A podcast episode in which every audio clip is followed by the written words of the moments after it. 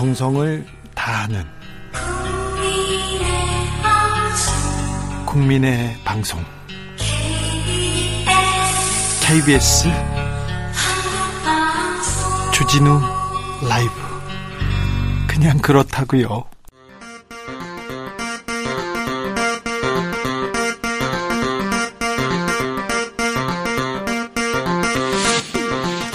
주진우 라이브.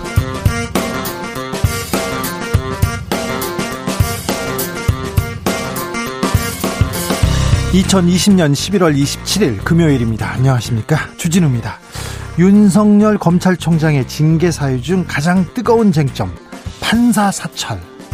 그 판사 사찰의 문건이 공개됐습니다. 그런데 같은 문건을 두고 다른 해석이 나옵니다. 윤 총장 측에서는 공개된 정보다 사찰이 무슨 사찰이냐 이렇게 얘기하고요, 추 장관 쪽에서는 이게 불법 사찰 정보가 아니면 뭐냐 이렇게 즉시 수사 의뢰에 들어갔습니다. 과연 불법 사찰일까요? 단순 정보 수집일까요? 훅 인터뷰에서 논해봅니다. 검찰총장이 왜 대권주자 일이냐? 추 장관이 말한 직무배제 이유엔 이 내용도 들어가 있습니다.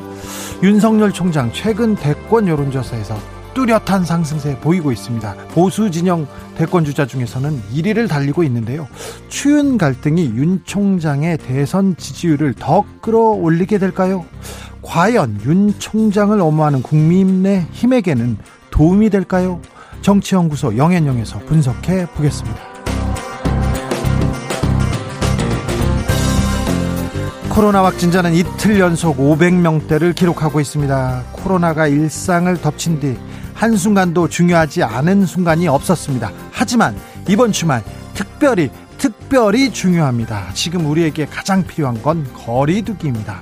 김장 모임, 일요일 교회 예배, 에어로빅, 사우나, 일상 감염을 피하기 위해서 무조건 거리두기 명심해야 됩니다. 잊지 마시기 바랍니다. 코로나 종합 소식 주스에서 전해드립니다. 나비처럼 날아 벌처럼 쏜다. 여기는 주진우 라이브입니다.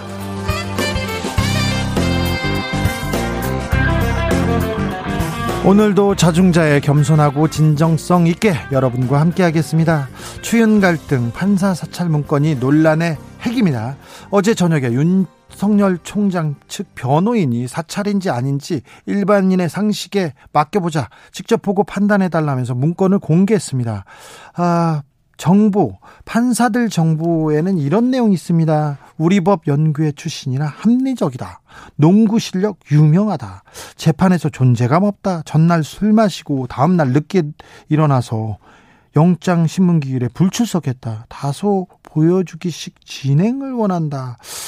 아, 이런 내용 어떻게 보고 계십니까? 자세한 내, 내용은 저희가 잠시 후에 후기 인터뷰에서 다뤄볼 텐데요, 여러분은 이 문건 어떻게 보셨는지 말씀해 주십시오. 불법 사찰인가요? 정보 수집인가요? 알려주십시오. 의견도 주십시오. 샵 구칠삼공, 짧은 문자 오십 원, 긴 문자는 백 원입니다. 콩으로 보내시면 무료입니다. 그럼 주진우 라이브 시작하겠습니다.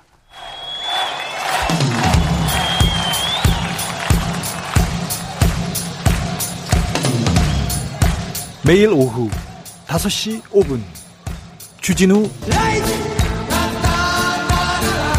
주진우 라이브. 주진우 라이브.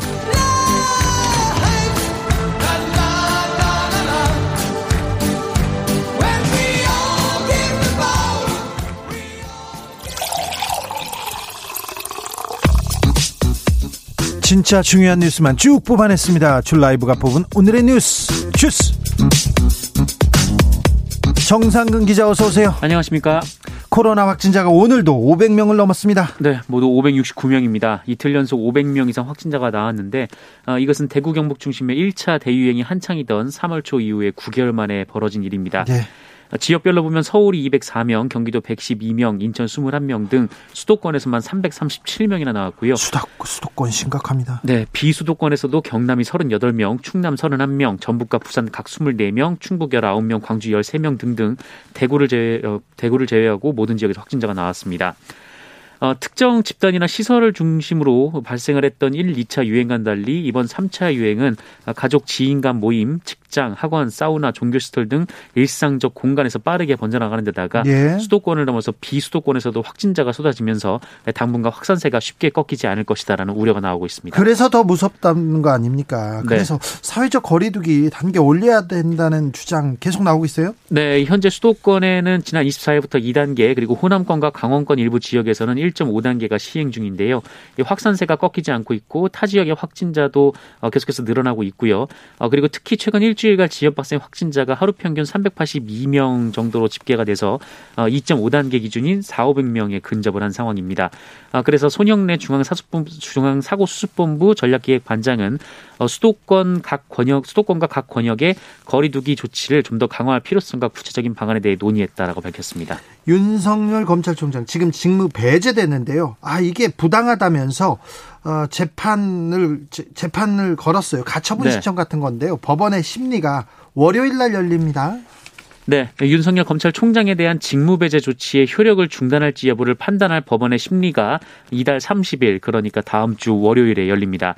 서울행정법원 행정 사 부에 배당이 됐고요. 시간은 오전 열한 시입니다. 재판부는 법정에서 양측의 입장을 확인한 뒤에 직무배제 조치의 효력을 중단할지 결정할 예정이고요. 예? 인용이 되면 윤석열 총장은 업무에 복귀할 수 있습니다. 네, 인용이 되면 업무에 복귀하고요. 기각되면요. 계속 직무 배제됩니다. 네네. 오늘 국방부가 성주 사드 기지에 대한 공사 자재 반입 시도 했습니다. 네, 이 지난달 이십이 일에 사드 기지 내 장병 생활시설을 개선한다면서 이 공사 장비 그리고 자재를 반입한 데 이어서 이번에 공사 자재와 식품을 반입하고 공사 폐기물을 반출하기 위해서 국방부가 오늘 성북 그 성주 사드 기지에 공사 자재 반입을 시도했습니다. 하지만 이를 주민들이 막아서고 있는데요. 큰 사고가 일어나지 않기를 아, 좀 네. 기, 기원해 봅니다. 더불어민주당이 가덕도 신공항 예, 예비 타당성 조사, 예타라고 하지 않습니까? 네. 예비 타당성 조사를 면제하는 특별법 준비해서 논란이 좀 일고 있습니다. 네, 더불어민주당이 가덕도의 동남권 신공항을 건설하기 위해서 사전 용역 및 예비 타당성 조사 등 공항 건설 사업 전에 의무적으로 거쳐야 하는 사전 절차를 단축하는 내용의 특별법안을 마련한 것으로 전해지면서 논란이 일고 있습니다.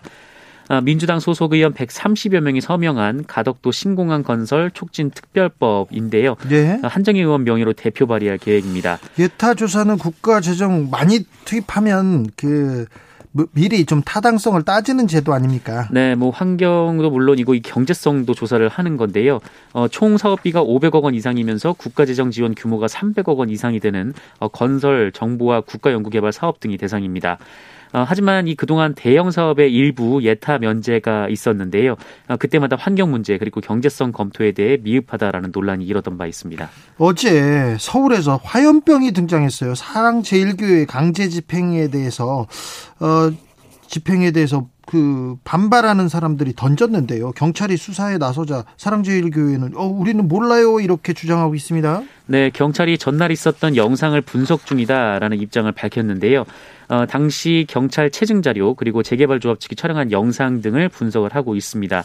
아, 그리고 분석 뒤에 교회 현장 조사 그리고 관련자 소환 등 절차를 진행할 것이다라고 밝혔는데 어, 그런데 오늘 사랑제일교회 공동 변호인단이 어, 화염병을 이 깡패 용역들이 그 던졌다라고 주장을 주장을 우리가 했습니다. 우리가 아니다 이렇게 하고 얘기하고 있습니다. 네, 이 화염병이 사랑제일교회 쪽에서 날라온 것으로 전해졌는데 이 사랑교회 제일교회 측은 철거 인력이 화염병을 교회 쪽으로 던졌다 이렇게 주장을 한 겁니다. 누가 이거 화염병 만들어서 던졌는지 어, 네. 빨리 수사해서 밝혀 주십시오. 영상이 있으니까요. 네. 네.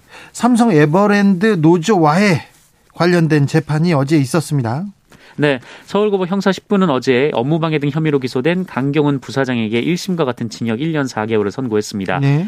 강경훈 부사장은 지난 이천십일 년 유월부터 이천십팔 년 삼월까지 삼성그룹 미래전략실에서 근무하면서 어용노조를 설립하는 방식으로 에버랜드의 노조 활동을 방해한 혐의로 기소된 바 있습니다. 재판부는 피고인은 삼성노조를 무력화하기 위해서 미래전략실과 에버랜드 인력을 동원해 주도 면밀한 계획을 세우고 실행에 옮겼고 노조에 상당한 피해를 안겼다며 강경원 부사장이 비록 실제 실행하거나 구체적인 보고를 받지 않았어도 이 최초 노사 전략을 구체화했다는 점에서 공모행위로 인정할 수 있다라고 판단했습니다. 많은 경찰이 우리 공무원인 경찰이 삼성을 위해서 삼성의 노조 와해를 위해서 뛰었다는 것이 굉장히 가슴 아팠는데요. 아, 네. 이런 판결이 나왔군요. 네. 주스 정상근 기자 함께했습니다. 감사합니다. 고맙습니다. 아스트라님이 아, 의견 주셨어요. 그 정도로 업무 시킬 업무 정지 시킬 일 아니다 이렇게 의견 주셨고요. 이이구칠님은 검찰에 내노란불 아닌가요? 하면서 자기들이 하면 공소 유지한 거고 사법부랑 경찰이 하면 위법인 거냐 이렇게 얘기하십니다. 이일이오님 검사들 이름 하나하나에 똑같이 조사해서 올려보아요. 뭐라고 하는지 보자고요 얘기합니다. 삼일공칠님은 정보 수집이구만 누구나 아는 거 수집이지 이렇게 얘기하셨고요. 사오오칠님은 재판에 존재감 없다. 우리법 연구회 출신이지만 합리적이다. 이런 내용이 인터넷에 어디 있냐. 이게 사찰이지 이렇게 얘기하셨습니다. 육이오일님은 추장관 웃기네요. 본인이 정치인 공무원이니까 모두 자기 중심으로 생각하네요. 국민의 지지가 높은 것이지 윤 총장은 정치하겠다는 말 없었어요 이렇게 얘기하고요. 일오이구님 검찰이 주장하는 정보 수집 맞습니다. 수집한 정보로 판사 사찰하는 거지요. 어, 검사들의 후한무치 이래서 검찰개혁 더 빨리 해야 합니다. 의견이 팽팽히 나뉘고 있습니다. 의견 뜨겁습니다. 계속 들어보겠습니다. 교통정보 다녀와서 교통정보 물어보고 와서 뜨겁게 토론해 보겠습니다. 정현정 씨. 주진우 라이브.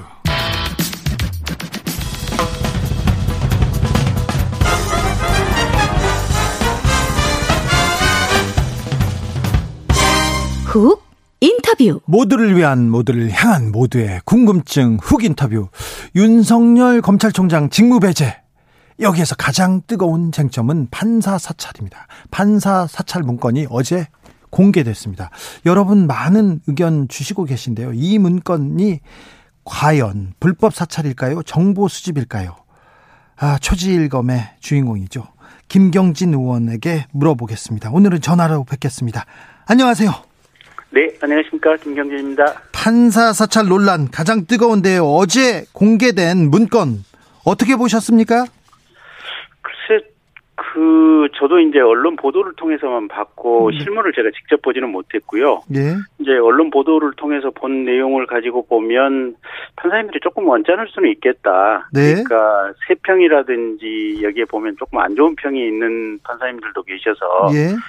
조금 언짢을 수는 있겠고 그다음에 무슨 누구누구의 처지라든지 이런 가족관계 사항이라든지 이런 부분들이 있어서 예. 이런 부분들과 관련해서 좀 불쾌할 수 있겠다라고 판단은 되지만 어쨌든 큰 틀에서 보면 이게 법 위반으로 보기는 어렵다 이런 생각을 했습니다. 법 위반은 아니다? 예, 예. 어, 판사들의 성향을 분석해가지고요. 총장한테 보고했고 수사팀에도 공유했다는 건데 네, 이게 네. 문제가 없습니까? 글쎄 이제 제가 잠시만 하나만 좀 읽어드릴게요. 네. 그 사건 진행에 대해서 대단히 무성의한 태도로 일관했고 판결문의 일부는 소송 대리인 중 일방의, 일방의 준비 서면을 그대로 복사했는데 그 과정에서 오타와 맞춤법 오류를 그대로 복사할 정도로 무성의한 판사. 또 지나치게 선입견을 가지고 재판에 임한다. 그리고 자신의 선입견에 반하는 주장이나 입증을 요구했을 경우에는 여기에 대해서 반박하는 판사. 요 내용이 어디에서 나온 내용이냐면요. 네. 서울지방 변호사회에서 그 변호사들을 통해서 판사에 대한 평가를 취합해가지고 네. 이걸 모아놓은 내용들입니다. 예, 예. 그러니까 어제 본 이제 검찰 내부에서 본 세평이라든지 이런 거하고 전적으로 지금 같은 거 아니겠습니까? 네. 그리고 이런 내용들이 우리가 지금 나무위키 사이트라고 하는 데를 한번 검색해서 들어가 보시면 그 판사라든지 국회의원 뭐 여러 연예인이라든지 하여간 가능한 한 공적 인물과 어떻게 보면 공적 존재에 대해서는 다양한 내용들이 들어가 있는데 거기서도 똑같은 내용들이 다 들어가 있거든요 보면. 그래서 이게 검찰에서 수집한 어떤 세평이라고 하는 것이 무슨 특이한 것은 아니고 일반적인 인터넷을 통해서 또 공판검사를 통해서 그런 정보를 수집하고 그런 세평을 수집하는 게 특별하게 문제될 것은 없다. 지금 이렇게 판단이 되고요. 예. 특히 가령 이제 이 나무위키 사이트에 지금 강부영 판사 뭐 이렇게 한번 검색을 해보시면 이런 내용도 심지어는 나옵니다. 그 강부영 판사 같은 경우는 대학 시절 만난 송현경 사법연수원 기획교수와 창원지법에서 근무할 때 결혼해서 국내 법조계 공보판사 일호 부부로 화제를 모으기도 했다. 또 강 판사 부부는 박 전 대통령의 올케인 서양희 변호사와 고려대법대 구십삼 학번 동기이기도 하다. 이런 내용도 심지어 실려있기 때문에 거의 공인에 대해서는 모든 내용이 다 공개돼 있고 그런 내용을 수집해서 분석한 보고서를 만들었다 그래서 그게 특별히 위법이다 이렇게 볼 수는 없는 것 같습니다. 아니 민간인들이 그런 정보를 몰 수는 있는데 왜 검사들이 판사, 판사의 이런 사적인 내용을 성향 그런 걸 열거해야 되는지 조금 이해가 안 된다 이런 분도 많습니다. 글쎄, 근데 이제 그 문건을 작성한 지금 성모 부장판사, 이제 부장검사죠. 예. 성모 부장검사 얘기는 이게 공소 유지를 위해서는 판사들이 어떤 스타일로 재판을 하고 어떤 성향을 보이는가 이런 부분들이 중요하기 때문에 예. 공판 검사들이 공소 유지를 원활히 할 수 있도록 참고 자료로 활용하기 위해서 이런 것을 만들었다 이렇게 얘기를 하고 있고요. 그런데 심재, 심재철 법무부 검찰국장은 그 보고를 받고 내가 깜짝 놀랐다 그러면서 그, 그런 얘기도 했어요. 근데 이제 그 부분이 만약에 문제라면 그 자리에서 이게 불법이기 때문에 해서는 안 된다라고 정확한 이의제기를 했었, 했었어야 되는데 그런 이의제기나 문제제기를 했다는 얘기는 없고 지금 깜짝 놀랐다라고 정도만 표현을 하고 있고 그것도 검찰 내부적으로는 과연 깜짝 놀랐는지 아니면 그게 지금 요 부분에 대해서 법무부에서 징계를 하니까 그렇게 말을 하는 것인지 그 진위가 좀 의심된다 그런 얘기들도 있으니까요. 저. 조금 지켜봐야 될 부분이 아닌가라는 생각도 들고요. 네, 언론에 나왔는데요. 언론에 나왔는데요. 해당 문건에 등장한 한 판사가 행정부가 사법부를 사찰한 것으로 헌정질서 문란이다 이렇게 강도 높은 비판을 내놓기도 했는데요. 근데 또 그, 그 언론 기사를 저도 읽어봤는데, 네. 그 뒤에 이제 무슨 기사가 이제 같은 기사 안에 무슨 내용도 실려 있냐면, 네. 또 다른 판사, 뭐 서울지방법원의 모 판사, 거기에 등장한 판사에 따르면 조금 기분이 나쁠 수는 있겠지만 이걸 가지고 위법한 어떤 정보 수집이나 사찰이라고 보기는 어렵지 않느냐 이런 내용도 같이 실려 있습니다. 네. 자 그리고 우리법 연구회 출신이란 이유로 공격당하기도 하는 등 악용된 것으로 의심되는 사례도 있다 이렇게 입장을 낸 판사도 있습니다. 어, 이런 그 법무부 입장이 있습니다. 어떻게 보십니까? 근데 이제 이게 우리법 연구의 출신이라는 것이 그게 불이익을 받을 수도 있지만 또 어떤 의미에서는 이게 판사가 진보적으로 우리 사회를 발전시키기 위해서 노력하는 학회에 가입을 해서 연구활동을 열심히 했구나. 그런 이유 때문에 발탁돼서 무슨 주요 재판이나 보직을 맡는 경우도 있을 수 있기 때문에 우리법 연구에 가입했다라고 하는 것은 무슨 특별한 어떤 의미를 가진다라고 보기는 어렵고요. 그 당시 작성했던 지금 신정, 신상욱 부장검사 얘기에 의하면 네. 우리법 연구의 가입 여부는 언론 기사에 나와 있다. 그래서 그 제가 한번 검색을 해봤더니 그 월간 조선 지금 이천십칠 년 팔월 이십삼일자 인터넷 검색 네이버 검색을 해보시면 네. 지금 우리법 연구회와 관련된 분석 기사가 있고 거기에 우리법 연구회 회원 명단이 전부 지금 게재가 돼 있거든요. 네. 그래서 특별한 상황은 아닌 것 같아요. 아 근데 어, 저기 김경진 의원님 왜 이렇게 준비를 많이 하셨어요 오늘? 김범식님께서요. 김범식님께서 판사 성향 아는 것과 업체 납품하고 하고자 할 때 사장 성향 안, 알고자 하는 것 그 비슷한 것 같네요. 이런 의견도 주셨습니다. 자. 그 그래서 제, 제, 제가 조금만 더 말씀을 드리면 조금만 하세요. 네. 예, 오늘 오늘 올라온 기사를 보면 법무부에 근무했던 한 이제 현직 검사가 이제 얘기를 했는데 법무부에서도 이천팔년 사월달에 김현장에게 어떤 용역을 맡겼대요. 그래서 우리나라 이제 대한민국이 외국 정부나 외국 기업하고 소송을 할 때 이제 네. 국제 중재인들이 있잖아요 보면. 예, 예. 근데 그 법무부에서 국제 중재인 가능한 만 가능할 수 있는 어떤 후보단 칠십이 명에 대해서 예. 국적이 어떻게 되고 판정 성향이 어떻게 되고 이런 것들을 자세히 분석을 해서 이 리스트를 가지고 있다는 거예요 보면. 예. 근데 이게 국내 법 적용과 국제 법 적용이 다를 수가 없는 거거든요 보면. 예. 그래서 법무부 안에서도 지금 이게 검찰이 불법이라고 하면 법무부도 똑같은 지금 자료들을 가지고 있는 거고 실은 이게. 가령 뭐 청와대에서 보고되는 문서에 그럼 이런 상황들이 안 적혀 있을까?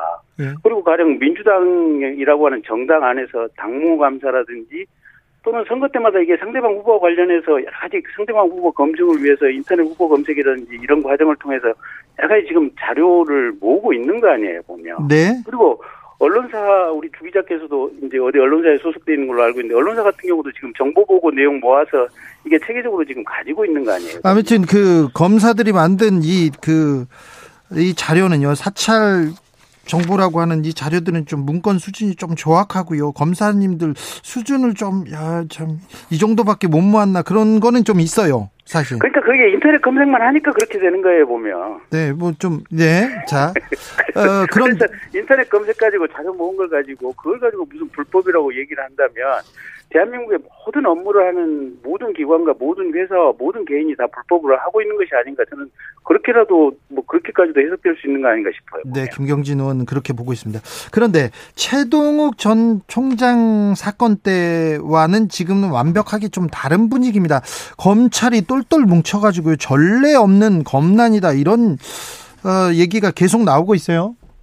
그러니까 최동욱 총장 때는 이제 본인은 부인하기는 했지만 그리고 진상은 아무도 모르지만 어쨌든 밖에서 제삼자들이 이게 어떤 내면적인 평가를 하기를 그 혼외자가 가능성이 없지는 않다. 가능성이 있어 보인다. 그리고 만약에 가능성이 있다면 이건 총장으로서 어떤 개인적인 도덕성에 문제가 있다. 이렇게 판단을 했기 때문에 그때 당시에는 조금 좀 이게 뭐랄까 검, 검사들이 의견을 내기가 좀 약했던 측면들이 있고요.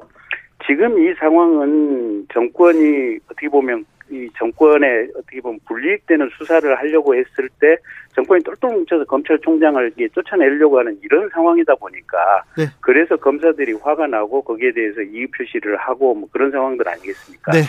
다음 주 수요일에 징계위원회가 열립니다. 그런데 그 전에 다음 주 월요일에 직무배제 집행정지 신청에 대한 신문이 있습니다. 행정법원 심리가 있는데요. 어떻게 예상하고 계신지요? 글쎄요, 그건 이제 판사님이 결정하시는 문제라 뭐 제가 예상을 하기는 어려운데. 법률가로서 보자면. 제 개인적으로 보면 인용돼서 아마 정상적으로 직무집행으로 총장이 복귀할 걸로 그렇게 예상을 하고 있습니다. 아, 그렇습니까? 월요일 날, 네. 월요일 날 더 깊은 얘기는 어, 스튜디오에서 나누기로 하겠습니다. 네, 감사합니다. 지금까지 김경진 전 의원이었습니다. 이어서 김남국 더불어민주당 의원 의견 들어보겠습니다. 안녕하세요. 네, 안녕하세요. 안산 단원을 국회의원 김남국입니다. 알겠습니다. 자, 사찰입니까? 불법 사찰입니까? 아니면 그냥 정보보고입니까? 네, 이것을 단순한 정보보고라고 보기에는 좀 어려워 보이고요. 어, 해당 사안의 어떤 내용이라든지 아니면 정보 수집의 대상, 그리고 정보 수집의 범위, 그리고 무엇보다 이 정보를 어떤 목적으로 수집하려고 했는지 이런 것들을 종합적으로 판단을 해야 된다고 보입니다. 예. 뭐 지금 아직 감찰이라든가 수사 결과가 구체적으로 나오지 않아서 뭐 섣불리 예단하긴 어렵지만 그러나 지금 현재 나온 여러 가지 내용만 보더라도 검찰이 수집할 수 있는 정보 정보의 범위를 훨씬 벗어났다라고 저는 생각이 됩니다. 그래서 이것은 부적절한 불법성이 높다라고 지금 현재로서는 판단할 수밖에 없을 것 같습니다. 김경진 전 의원은 나무위키 인터넷에서 그냥 공개되어 있는 수준의 정보였다 이렇게 얘기하는데요. 사실 좀 내용은 좀 정확해요. 그렇지가 않습니다. 지금 해당 정보가 예. 공개된 정보를 구체적으로 봐야 되는데요. 네. 일반적인 학력 정보나 이런 것들을 보면 당연히 인터넷에 있는 정보다라고 이렇게 이야기를 할 수 있는데요. 중요한 것은 공개되지 않은 세평 정보입니다. 네. 세평 정보라고 하는 것은 그 아는 사람, 지인이나 경험한 사람, 이러한 사람들에게 물어서 확인할 수밖에 없는 그런 정보들인데요. 이런 정보들이 있다라는 것 자체가 직무 범위를 벗어났다, 수집할 수 없는 정보다 라는 것을 단적으로 보여주고 있고요. 또 그리고 이게 그냥 처음 있는 일이 아니라 이미 이천십칠년도에도 이러한 문제가 끊임없이 지적돼 왔습니다. 군, 군대 기무사도 그랬고요. 국정원도 그랬고 경찰 정보과도 이러한 위험성이 있었으며 역시나 마찬가지로 대검의 이 수사정보 기획 관실도 이러한 어떤 사찰의 위험성이 있어서 끊임없이 이러한 것들을 개혁하고 바꿔야 된다라고 지적받았던 점입니다. 그래서 그 범정팀이라는 데가 없어졌지 않습니까? 네. 아, 근데 어, 기, 경향신문 단독 기사인데요. 추미애 법무부 장관 법무부에서도 어, 저기 중재인 성향 조사를 했다. 법무부에서도 이거 불법 사찰 한 거 아니냐 이런 주장도 나왔어요. 제가 그 기사를 보지 못했는데요. 어, 구체적인 내용을 좀 들어야지 제가 판단할 수 있을 것 같습니다. 네, 이 얘기는 넘어가겠습니다. 네. 이번 사안의 핵심은 뭐라고 보십니까, 의원님? 네, 핵심은 법과 원칙이 어디까지 적용될 수 있는가입니다. 네. 검사는 가, 과거에 여러 잘못들을 저질러도 제대로 된 처벌이나 수사를 받지 못했습니다. 대표적인 게 뭐 김학의 사건, 또 검찰의 여러 정관예우 사건들인데요. 이러한 것들이 내부에서 폭로되어 나와도 덮이는 경우가 상당히 많았었고요. 네. 또 그리고 그게 나온다고 하더라도 제대로 수사되지 않고 언론에 그냥 보도되고 의혹 정도로 그치는 경우가 많았습니다. 어, 이번에 사건의 본질을 뭐 하나로 단적으로 규정할 수는 없겠지만 적어도 법과 원칙이 검찰에도 검사에게도 그리고 윤석열 총장에게도 적용될 수 있다라는 것을 보여줄 수 있는 시금석은 될 수 있다고 생각이 듭니다. 자, 윤석열 검찰총장 직무 배제했습니다. 근데 이유를 여섯 가지 들었는데 약간 근거가 좀 부족한 거 아니냐 이런 얘기를 진보적인 시민단체에서도 얘기하고 있습니다. 어떻게 생각하세요? 네, 우선은 그 일반 공무원을 보더라도 여러 가지 수사가 대상이 되는 사건이 있으면 고소나 고발을 하면서 동시에 직무배제를 합니다. 네. 그래서 이것 자체가 이례적이거나 특별하다라고 보기에는 좀 어렵고요. 다만 이제 검찰총장이라고 하는 어떤 직이 가진 무게감 때문에 그럴 것으로 보이는데요. 예. 근데 그러나 그와 동시에 함께 고려돼야 될 것이 검찰총장이 어떤 역할을 하는지를 봐야 된다고 보입니다. 네. 검찰총장은 검찰 조직을 전체를 아우르면서 여러 가지 정말 중대한 범죄 수사를 하고 있는 그러한 어떤 직을 수행하고 있기 때문에 어, 무엇보다 엄정한 그런 어떤 법과 원칙에 따른 기준 그리고 도덕 기준 이런 것들이 뒤따라야 되는데 지금 해당 비위 사건들을 보면 하나하나가 매우 심각합니다. 하나하나가. 예. 뭐 지금 뭐 윤석열 총장이나 일부 시민사회 단체에서는 따져볼 여지가 있다라고 이야기를 하고 있지만 네. 그러나 사안의 중대성과 심각성을 생각했을 때 이것을 즉각적으로 직무를 배제하는 것이 옳은 판단이었다라고 보이고요. 자, 언론사 사주와의 부적절한 만남 하는데 지검장 중에 총장이나 지검장 중에 나도 누구 만난 적 있는데 손드는 사람들이 지금 나오고 있습니다. 그리고 어 저기 정치적 중립에 관한 거에 대해서는 판단을 어떻게 하느냐가 좀 문제가 조금 달리 보는 사람들도 있어요. 그런데 불법 사찰이 가장 어 중하고 조금 위험하다고 생각하시나요? 네, 뜻밖의 나온 감찰 결과인데요. 네. 예, 판사에 대한 불법 사찰 이게 굉장히 심각한 문제라고 저는 생각이 됩니다. 그러면 예, 예 자. 공소유지를 위해서 이 정보를 모았다라고 하는데 도대체 네. 공소유지에 판사의 취미나 여러 정치적 성향 이러한 것들이 왜 필요한지 정말 알 수가 없고요. 네. 결국에는 이러한 것들은 민간의 여러 가지 불법적인 정보를 수집했다라고 보이기 때문에 이건 심각한 문제라고 봐야 될 것 같습니다. 육칠구이 님이 이런 의견 주셨어요. 사찰은 사찰 내용을 사용해서 검찰이 판사 처벌받도록 하였나요? 아니면 학연, 지연, 보수, 진보 등으로 재판 엉터리로 하니까 한 거지요. 대처하고자요. 그럼 이런 정보들 왜 수집한 걸로 보십니까? 이게 그 대상 사건을 보게 되면요. 네. 공안 사건이나 정치적 사건에만 이렇게 했던 것 같습니다. 네. 그래서 해당 재판부의 성향을 분석해서 어떤 목적으로 하려고 했는지 그거는 좀 더 어, 지켜봐야 되겠지만 중요한 것은 이러한 것이 사법부의 독립성이라든가 재판에 영향을 줄 수 있다라는 겁니다. 네. 어, 세평 정보나 이러한 것들은 지인들을 통해서 이렇게 했다라고 하거든요. 그럼 세평 정보를 얻는다라고 하면 대개는 가까운 지인들한테 물어서 확인을 할 텐데 그중에는 분명 아 검찰에서 아니면 국정원에서 아, 판사 너 아무개 이런 정보를 모으더라 라는 이야기를 들었을 때 판사는 자기 검열을 할 수밖에 없는 겁니다. 그것도 압박이죠. 예, 어떤 사건 때문에 이것을 국, 그 국정원이나 검찰에서 이렇게 할까? 왜 그러지? 내가 뭘 잘못하고 있나? 이런 것들 압박받을 수밖에 없고요.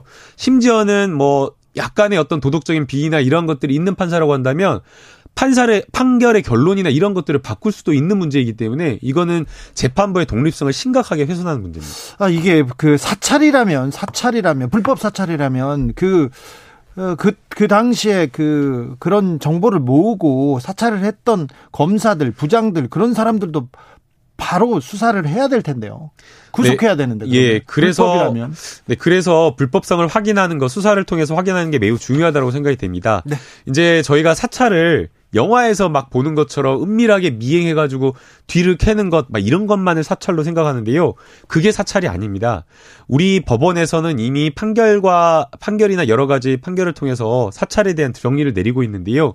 직무 범위를 벗어난 정보를 취득하는 것, 그리고 그 가정이나 목적에 있어서 불법성을 띠는 이러한 것들을 사찰로 규정을 하고 있습니다. 자, 그런데 기소된 사람도 직무를 하고 있는데 정진웅 차장검사 얘기인 것 같습니다. 그런데 기소도 되지 않고 지금 혐의가 있는 사람을 직무 집행 정지시켰다. 이 얘기는 계속해서 어, 법조인들은 하고 있어요.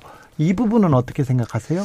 네, 그러니까 A라는 사건, B라는 사건, C라는 사건을 갖다 놓고 네. 동일한 잣대, 동일한 기준을 적용하기가 어렵습니다. 네. 왜 그러냐면요. 사안 자체가 다르기 때문입니다. 네. 형식적 겉으로 봤을 때에는 그 모든 사안이 똑같은 결론이 내려지는 게 정의인 것 같아 보이지만 네. 실질 그 사건의 원인이나 여러 가지 그 사안의 성격 이러한 것들을 비춰봤을 때 다 다른 사안들인 겁니다. 그러면 예. 그 결론을 어, 그 정의, 법과 원칙에 맞게 행사되는 것이 오히려 사안에 맞는 합리적인 결론이라 보기 때문에 네. 어, 윤석열 총장의 사건은 직무배제 결정을 저희가 좀 존중할 필요는 있다고 보입니다. 예, 국민의힘에서는 추윤 국정조사 하자.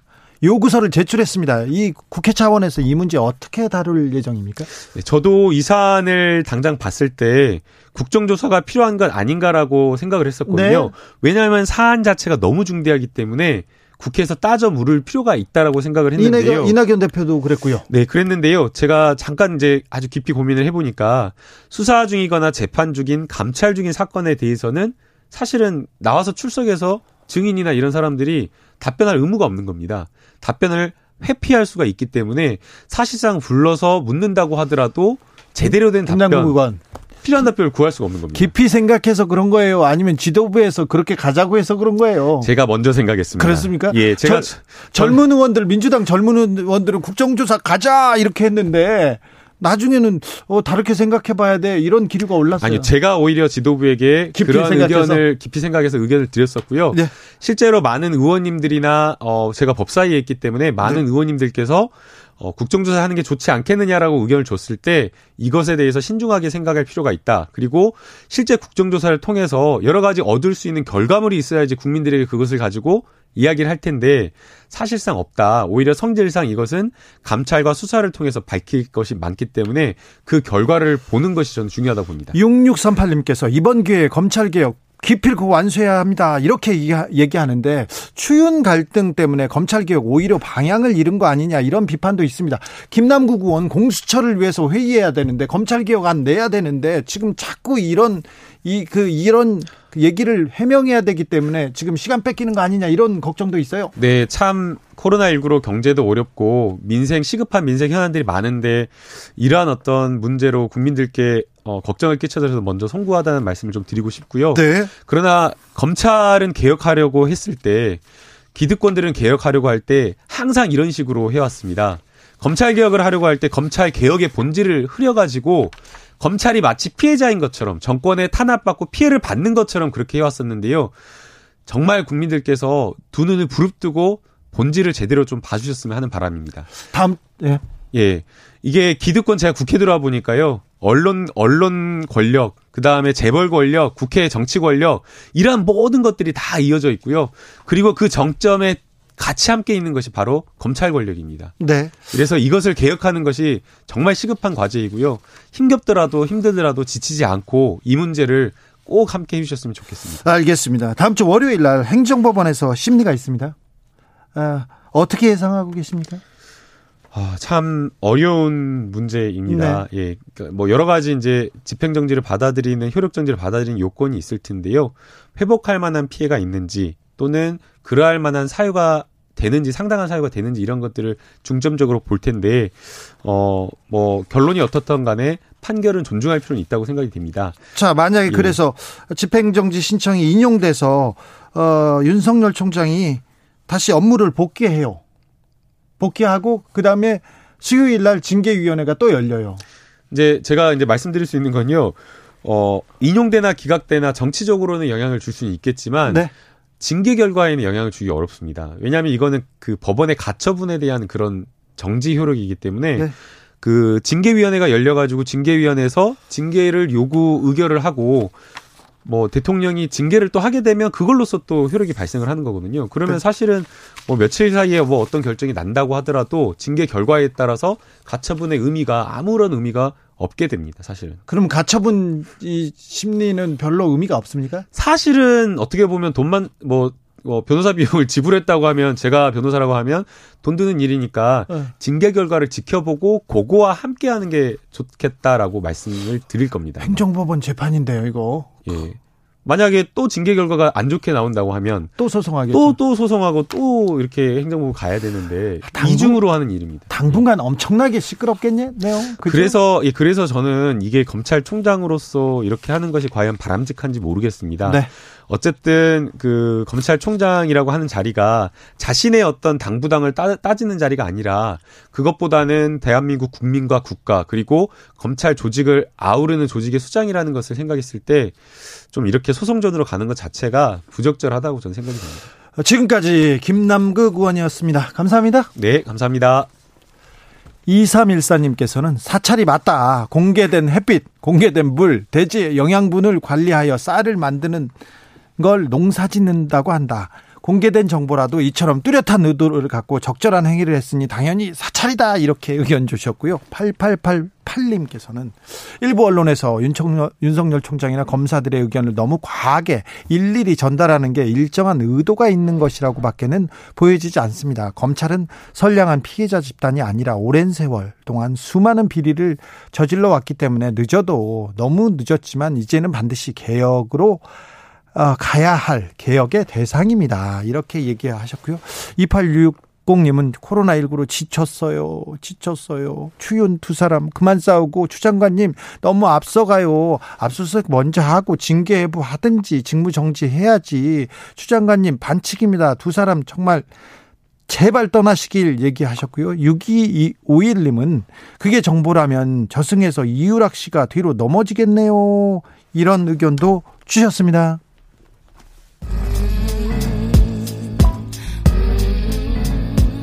나비처럼 날아 벌처럼 쏜다. 주진우 라이브.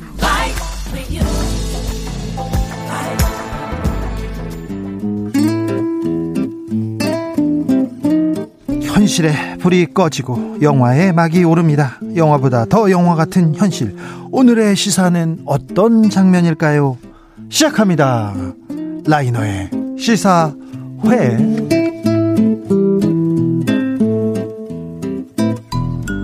영화 전문 유튜버 라이너 어서 오세요. 네, 안녕하세요. 라이너 씨를 보면은 아, 한 주가 이렇게 마무리되는구나 이렇게 이렇게 안도의 한숨을 쉽니다. 오늘은 어떤 영화 준비하셨어요? 네, 최근에 축구계에 아주 큰 별이 졌습니다. 아이고.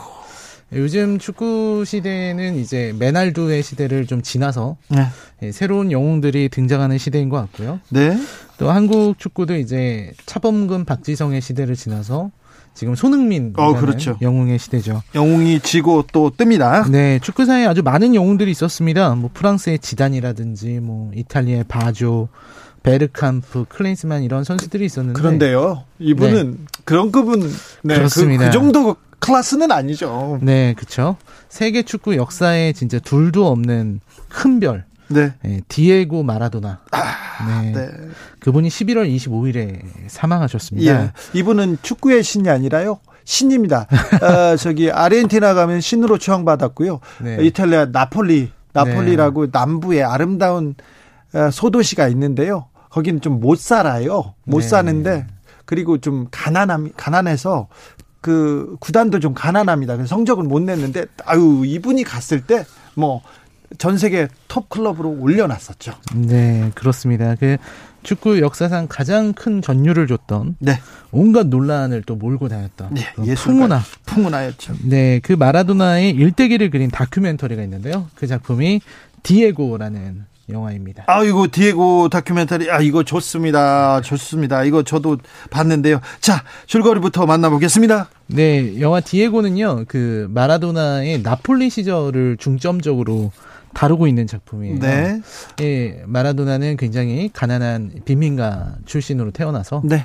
보카 주니어스라는 아르헨티나 팀 명문 구단으로 이렇게 스카웃됩니다. 거기서 두각을 나타냅니다. 이거 다큐 영화인가요? 그렇습니다. 네. 여기서 뛰다가 이제 바르셀로나라는 세계적인 명문으로 그렇죠. 근데 바르셀로나는 왔는데 하도 살인 태클을 많이 당해가지고요. 맞습니다. 거기서 부상으로 제대로 자기 실력을 보이지 못하고요. 못하고 저기 좀 쓸쓸하게 팔려갑니다. 부상당해가지고. 네, 발목 부상으로 제대로 뛰지 못했고요. 네.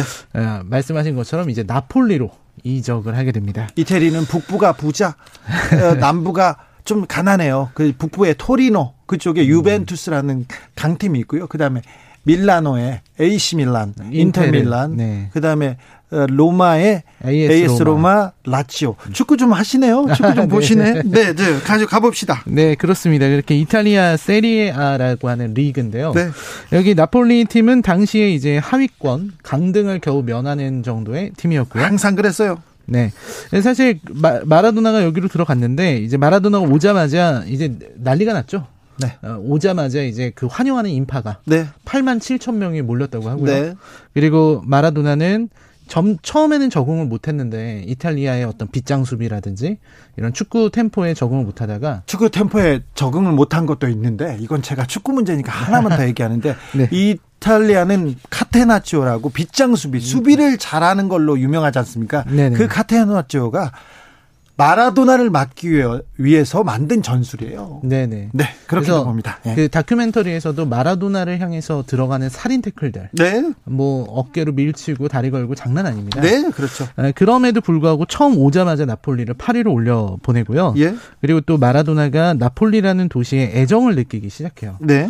말씀하신 것처럼 나폴리는 못 사는 동네일 뿐만 아니라 이탈리아 내부에서 좀 놀림을 받고. 거기 가면요 도둑하고 소매치기가 많아요. 네. 그래서 관광객들의 관광객들이 나폴리 가서 소매치기 당한 거 이게 사례를 이렇게 하지 않습니까? 그러면 삼박 사일 정도 걸릴 정도로 많아요. 네, 저도 많이 들었습니다. 네. 여권 도둑 맞은 사람들이 네. 그 줄을 선다고 네. 하는 곳인데 그래서 막 냄새 난다고 무시당하고 이런 사람들이니까 마라도나는 이 사람들에게 정을 느꼈던 것 같아요. 네. 그래서 나폴리 사람들의 마음을 받아들이면서 점차 나폴리의 영웅으로 어, 성장하게 됩니다. 아, 그리고, 그리고 팀을 정상으로 끌어올립니다. 네.